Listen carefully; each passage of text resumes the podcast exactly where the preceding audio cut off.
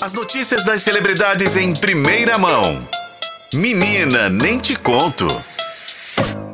E quem já tá comigo aqui nos estúdios da FM O Tempo para te atualizar com as notícias mais quentes do mundo dos famosos é o Renato Lombardi. Boa tarde para você, Renato. Boa tarde, Pedro. Tudo bem? Tudo bem também, Renato. Vamos lá, porque hoje a gente vai falar de um mega encontro, coisa que acho que talvez nos seus sonhos aí de criança você imaginou dar uma notícia dessa, Renato? Não, nunca imaginei. Até trouxe minha garrafinha de água hoje que eu acho que a gente pode render na Se prepara, é, ó, vamos lá.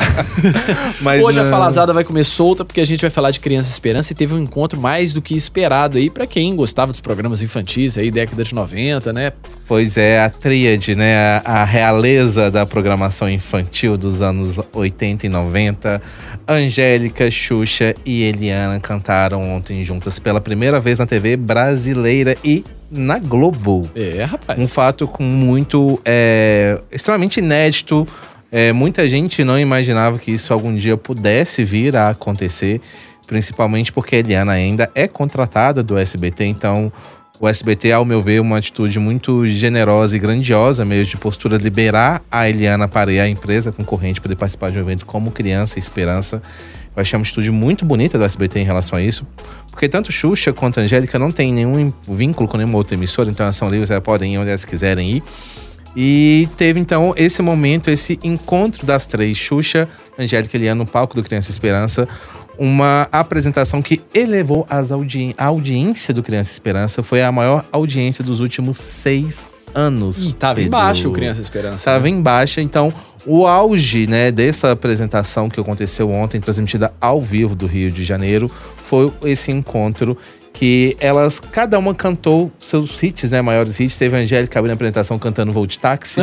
Depois teve Xuxa cantando seus hits. A Eliana cantando uma versão é, mais dançante de Dos Dedinhos, né? A música que fez o sucesso dela. Depois elas cantando é, juntas, né? No palco. Foi uma coisa muito emocionante. Aí teve uma uma apresentação que depois elas subiram, tipo no elevador, que elas ficaram suspensas, um momento de muita emoção. Inclusive, pra Xuxa, que teve a conversa com a Ivete Sangalo após a apresentação de a Xuxa estava muito emocionada. A Eliana foi fez um discurso falando sobre sororidade, falando que durante muito tempo tentaram colocar as três uma contra a outra, criando uma rivalidade que nunca existiu, que elas optaram em vez de ser rivais, de serem amigas. Foi um discurso muito bonito em relação uhum. a isso.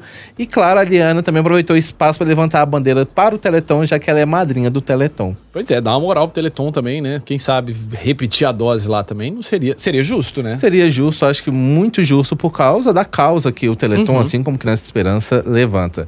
Então foi um dos momentos mais comentados do Criança Esperança.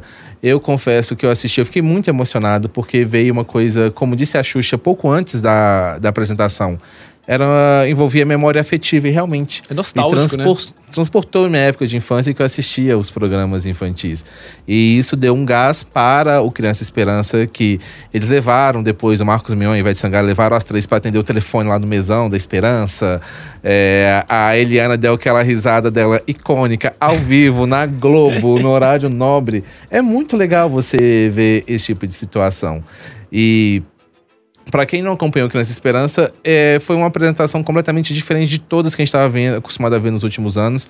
Que até então a maioria das coisas eram gravadas, estavam realmente muito sem graça, mas ontem teve uma coisa muito diferente, questão de representatividade. Teve um uhum. momento muito emocionante de Preta Gil, que está passando por um momento muito delicado de saúde, com o tratamento contra o câncer. Ela começou a cantar em homenagem a Gal Costa. E acho que a Ivete Sangalo percebeu no momento que a Preta estava muito emocionada, que talvez não conseguisse terminar a apresentação, entrou no palco e cantou junto com a Preta Foi de surpresa.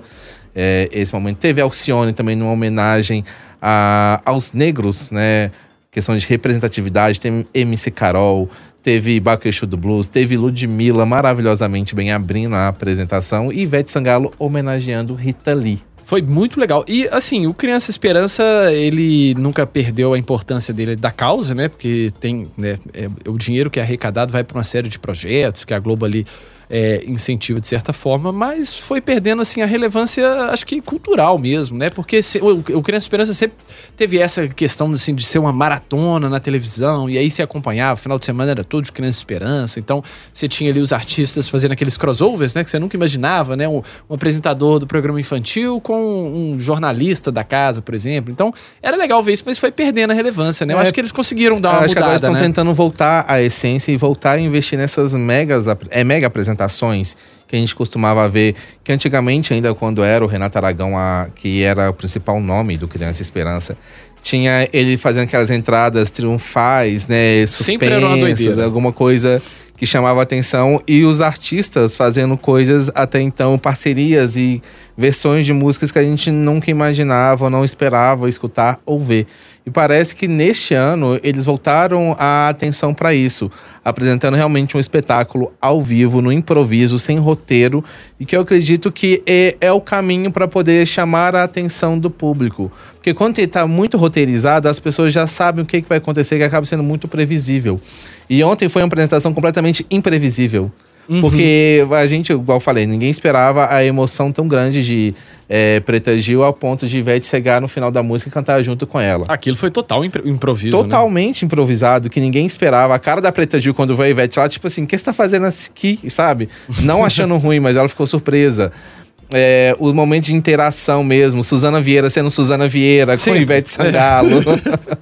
É, falando que ninguém vê a Fátima Bernardes há muito tempo. Enfim, são algumas coisas que são legais que prendem a atenção do público. Eu acho que a TV precisa voltar a investir muito nessa produção de conteúdo ao vivo e espontâneo, como foi o Criança Esperança desta segunda-feira. É verdade. Parece que se- né, se for uma, uma virada de chave aí no Criança Esperança, né, vai ser muito legal, porque a- é importante pro Criança Esperança ter a audiência que tem, né, não só pra gente como telespectador, pra poder ver, né, essas situações aí, né, diferentes, mas também pela causa e tudo mais. Então, acho que essa mobilização aí tem que ser, tem que continuar para os próximos anos, pro Criança Esperança ter essa relevância que ele precisa ter e pra gente de ter mais apresentações, igual a gente viu, né, cara? É, agora chegou um patamar que agora pro próximo ano a gente quer superação, gente, que é outra coisa muito melhor. Que nesse ano já foi essa, ah, essa trio, né, apresentando que foi o auge do programa, foi o maior momento de audiência e de maior arrecadação do programa, inclusive, Uhum. foi a- durante a apresentação da, das três apresentadoras. É, então, pro ano que vem, tá aí uma missão, um nível a ser superado. Queremos Mara Maravilha, hein? Eu acho que não. Bom, mas é que ficou sobrando aí, né? Enfim. Ah, mas a gente pode trazer talvez um Faustão de volta. Faustão, Luciano Huck, Rodrigo Faro. Ai, meu Deus. Eu, eu prefiro... Mas eles não, cantam. não. Não. eles não cantam, não. Não, Não, não, esquece. não, não, não. É, enfim, eles vão pensar em alguma coisa boa. Agora vamos continuar com as nossas informações aqui, o Renato, porque é o seguinte, Jojo Todinho tá passando por um momento delicado aí, né? Jojo Todinho, gente, ela tinha falado há pouco tempo que ela não ia submeter uma cirurgia bariátrica, mas ela mudou de ideia e sim vai submeter ao procedimento. Tá marcado para acontecer nesta terça-feira. É, ela tem mostrado já nas redes sociais uma nova rotina de é, alimentação, de treinos, de atividades físicas, mas ela vai passar então por um procedimento nesta segunda-feira no Hospital do Rio de Janeiro. É, visando essa questão da saúde dela, de emagrecer, visando a questão da saúde. Havia falado há algum tempo que ela ia fazer, depois mudou de ideia, mas Ela é agora assim, né? é, voltou, mudou de ideia novamente, então tá disposta, já vai fazer, inclusive ela está na sala de cirurgia neste momento. Gente, então... Então, a qualquer momento, a gente tiver alguma informação, ou aqui na FM O Tempo, ou no portal O Tempo. Exatamente. Você sabe qual que é a idade da Jojo Todinho? Jojo Todinho, eu sei que ela é bem mais nova do que eu. 26 anos. Gente, eu com 26 anos não tinha feito 5% do que que a Jojo Todinho já fez na vida dela. É, Jojo Todinho tem uma longa trajetória, né? longa gente? trajetória. E ainda vai ter mais, né? Tá com 26 anos, tá nova, se Deus quiser vai ficar muito tempo aqui com a gente, trazendo sempre... É uma delícia acompanhar a Jojo Todinho nos stories dela. Eu nem sigo não, mas de vez em quando eu entro lá pra poder ver, e quando ela fica postando a rotina dela de, da faculdade, quando ela tinha entrado na faculdade, era muito engraçado. É, Eu gosto das, quando é, é das rotinas dela. De algumas coisas eu acho que ia falar assim, miga. É, ela, é. ela é meio sem noção com algumas coisas. É, mas às vezes o sem noção dela, por alguns momentos, é legal. É, eu gosto da forma como ela reage pra algumas coisas que são é, é completamente igual quando entrou pra faculdade, assim. que ela foi comprar material escolar, gente. Melhor é- momento da Jojo Todinho. Gente, eu achei sensacional. Muito Quase eu falei assim, amiga, chama que eu vou com você. E comprando as agendas, canetas, tudo Tudo estilizado. eu achei aquilo maravilhoso. É porque eu acho que às vezes ela é tão gente como a gente pra algumas situações que eu falo assim, me identifico, me identifico. Ai, às vezes eu ai. queria ser amigo dela, mas às vezes não. Aí, ah, sei lá, eu queria no final das contas. Ah, não, eu queria ser amigo da Rihanna. Ah, eu tenho amigo pior que a Jojo Todinho aí. eu não Ah, vou ser amigo nossa. dela. Atenção, amigos. Tem de tudo. É, quem é sabe, hein? Pedro. Nascimento, atenção, preste muita atenção. Vocês não são normais. Bom, vamos lá então. Ô, Renato, obrigado pela participação, viu? Eu que agradeço, gente. Até a próxima. Amanhã tem mais Menina Nem Te Conto com o Renato Lombardi, trazendo as novidades aí do mundo dos famosos.